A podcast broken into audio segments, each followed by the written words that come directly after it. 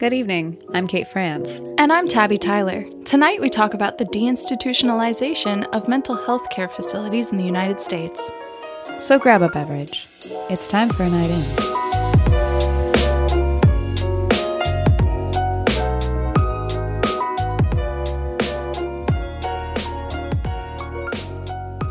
So I've been preoccupied of late with a story that a friend of mine told me. And it's definitely kind of been on my mind nonstop since she told me. Um, she has a child about my daughter's age, and she had what she described as the scariest moment of in her parenting experience thus far. She was taking her daughter to school and like most schools now, they have two sets of doors uh, that basically one you can just get in, and then the other has a lock that you have to have an ID for, or a key fob, or a pass card, whatever. So she goes through the first set of doors, and in behind her slips this guy.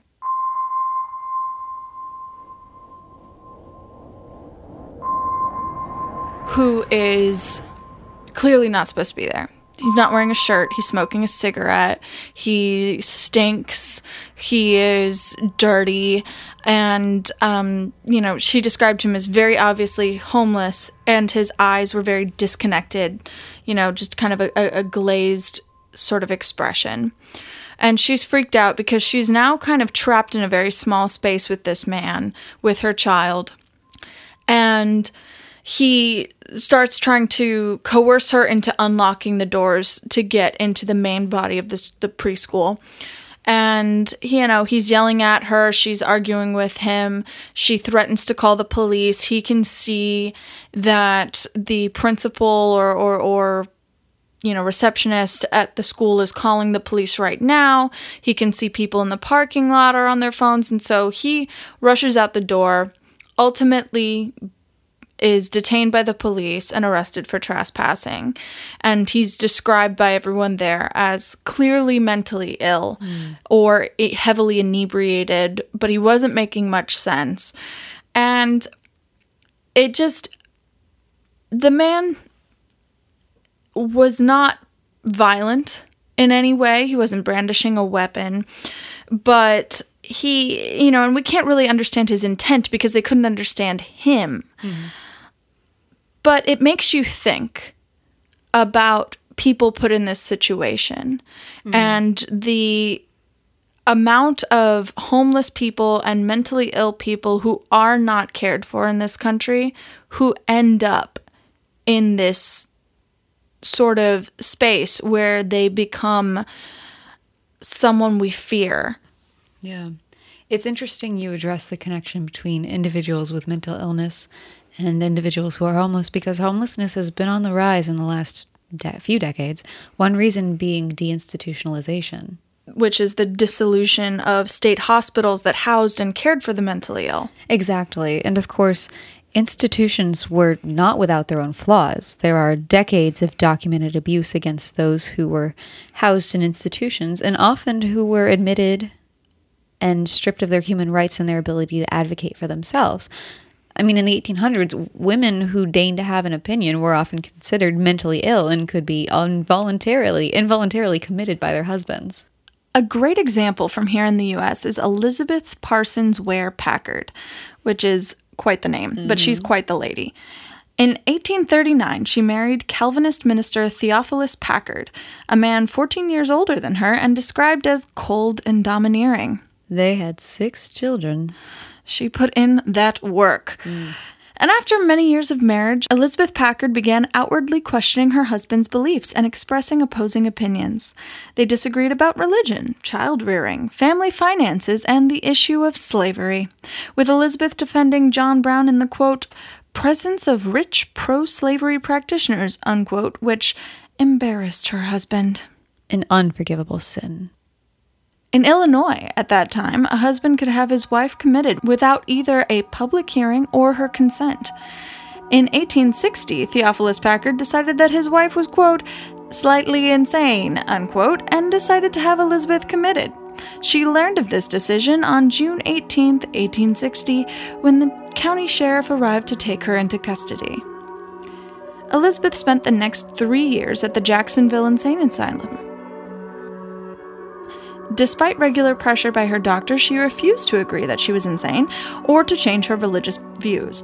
In June 1863, in part due to pressure from her children who wanted her released, the doctor stated that she was incurable and discharged her. The I just think it's funny, sorry, that they said she was incurable, so they let her go. yeah, like they Okay. can't, we, Lost we can't rehabilitate this one. Sorry, she's still a Put her out in the feminist.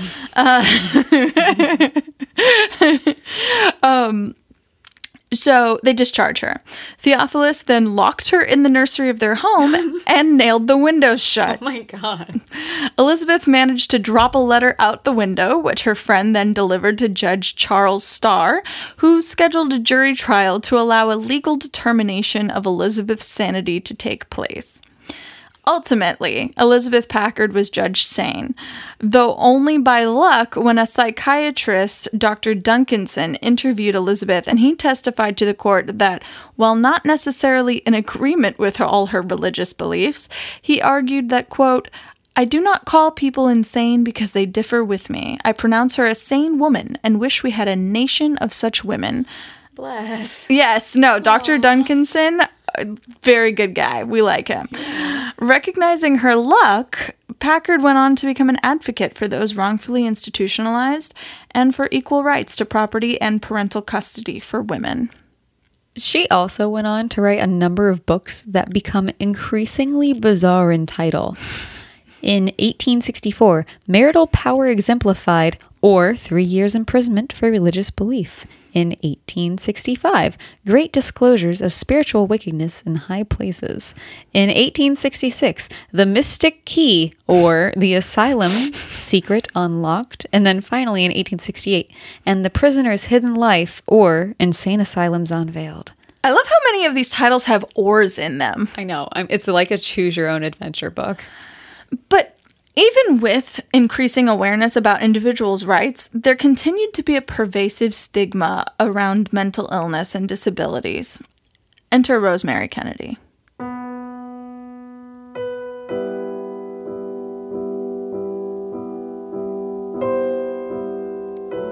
Rosemary Kennedy was the oldest daughter of Joe and Rose Kennedy and sister to President John Kennedy.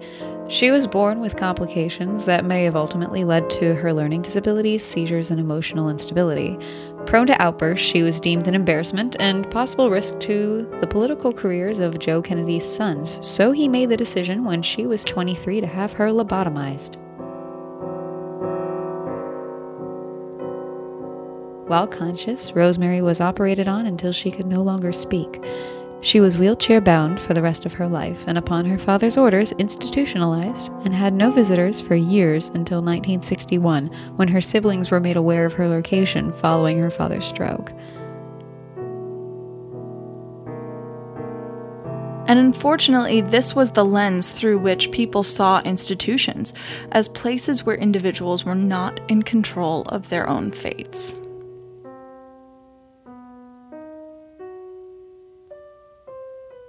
We're going to take a quick break.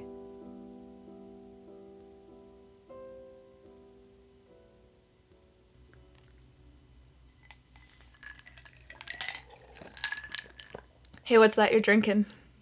Uh, well, you poured it for me. you poured me about an inch of SToK coffee. SToK coffee.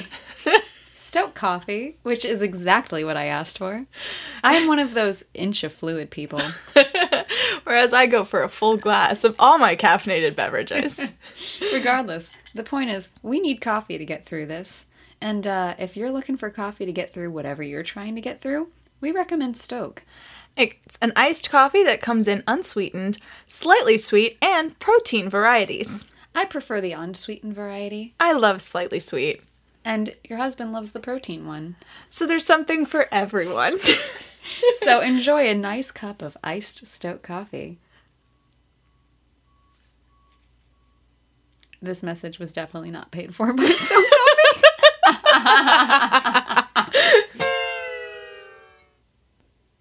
Deinstitutionalization began in the 1950s, galvanized by the creation of antipsychotic medication, the stigmatization of mental health institutions, and economic incentives further bolstered by the creation of Medicare and Medicaid a decade later. The concept of institutionalization began to fall out of favor mid century following the progress of mental health treatment during World War II. The assessment and treatment of soldiers in acute care settings indicated that mental health conditions could possibly be treated in outpatient community centers rather than in long term care institutions. Medications to treat mental illness were also showing promise, which further motivated states to reconsider long term care for the mentally ill. With the advent of Medicare and Medicaid, states also found a way to decrease the expenditure of providing care for the mentally ill by transitioning patients into other care settings, such as nursing homes or general hospitals that received federal funding. This allowed the states, who were responsible for paying for the costs of state hospitals, to decrease the cost of caring for the severely mentally ill. However, this led to a massive transinstitutionalization. Transinstitutionalization is the migration of patients with mental illness from one care facility to another, be it a general hospital, a nursing home, a shelter, or even in some cases, the prison system. As the cost of mental health care increased at the federal level, mental health awareness became a political talking point. Largely from the influence of his wife, Jimmy Carter made mental health a priority when he was the governor of Georgia, and then when president, he created the Presidential Commission on Mental Health. This commission was a diverse board of community representatives, social workers, and yet only three active psychiatrists. The board was responsible for producing a report that emphasized a need for improvement on community based care. President Carter would then use this report to help form the Mental Health Care Systems Act. And this was important because according to an article from the US National Library of Medicine, quote, by the 1970s, the mental health system contained a bewildering variety of institutions short term mental hospitals, state and federal long term institutions, nursing homes, residential care facilities, community mental health centers, outpatient departments, general hospitals, community care programs, community residential institutions for the mentally ill with different designations Oof. in different states, and uh, client run and self help services, amongst others. Uh, this disarray and lack of any unified structure of insurance coverage or service integration forced many patients with serious mental illnesses to survive in homeless shelters, on the streets, and even in jails and prisons. I mean, imagine trying Unquote. to Imagine trying to make sense of that. Yeah. And when you're desperate or in need. I just read that and I don't actually understand what I just read. but this is what Carter's policies were trying to address, and the results were multifaceted. For one, it drew attention to the limitation of representation of individuals affected by mental health disorders. The panels were an opportunity to bring attention to factors affecting mental health, such as poverty, sexism, racism, stigmatization, and drug dependence, as well as how certain individuals were more likely to experience mental health illness given their circumstance. There was also heightened awareness about discriminatory practices and legislation.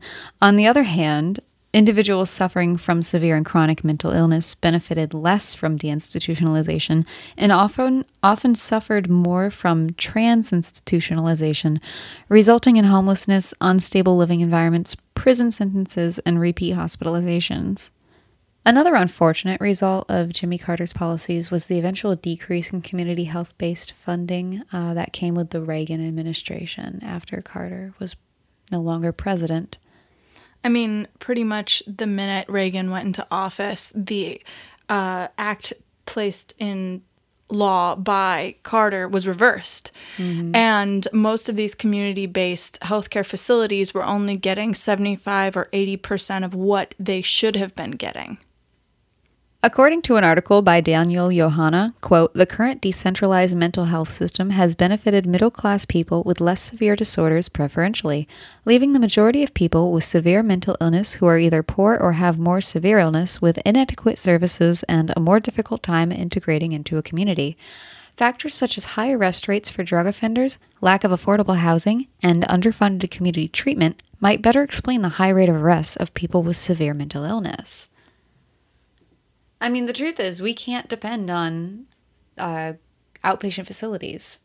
Yeah, they, they don't provide the support that's needed to prevent the situation we're in. Well, for people at least with severe mental illness, and though it's been shown to help, again, people with minor illnesses or acute illnesses, people with long term mental health disorders are really struggling to integrate into society. There's a level of consistency and structure required to their care that isn't available in most of these other facilities we've mentioned. Mm-hmm.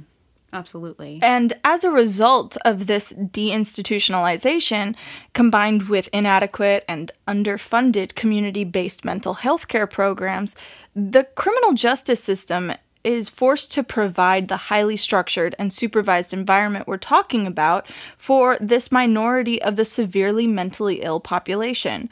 This is corroborated by the American Psychological Association, who states that in 2010, 16% of the prison population in the United States was diagnosed with a severe mental illness. But they caution that the key word here is diagnosed. And the inadequate mental health resources of prisons may mean that a percentage of the population is both undiagnosed and untreated, but probably suffering from a severe mental illness.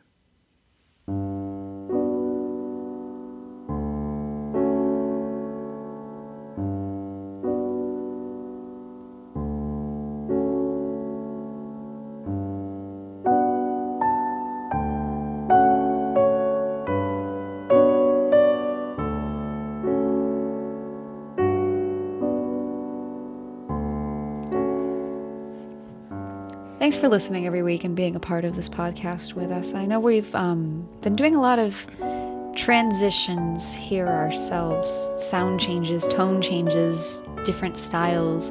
Uh, if you have any input, let us know if there's anything specific you want to hear, if you like something we've done, if you don't like something we've done. Yeah, we're exploring what this show can be at its best. Mm. And we really want to hear what you think is our best. So follow us on social media on Twitter and Instagram at Tyler and Frantz, F R A N T Z, and let us know what do you like, what do you not like, and we hope to, with your help, develop a show that is something we're all proud of. And until next week, have a great night. Bye!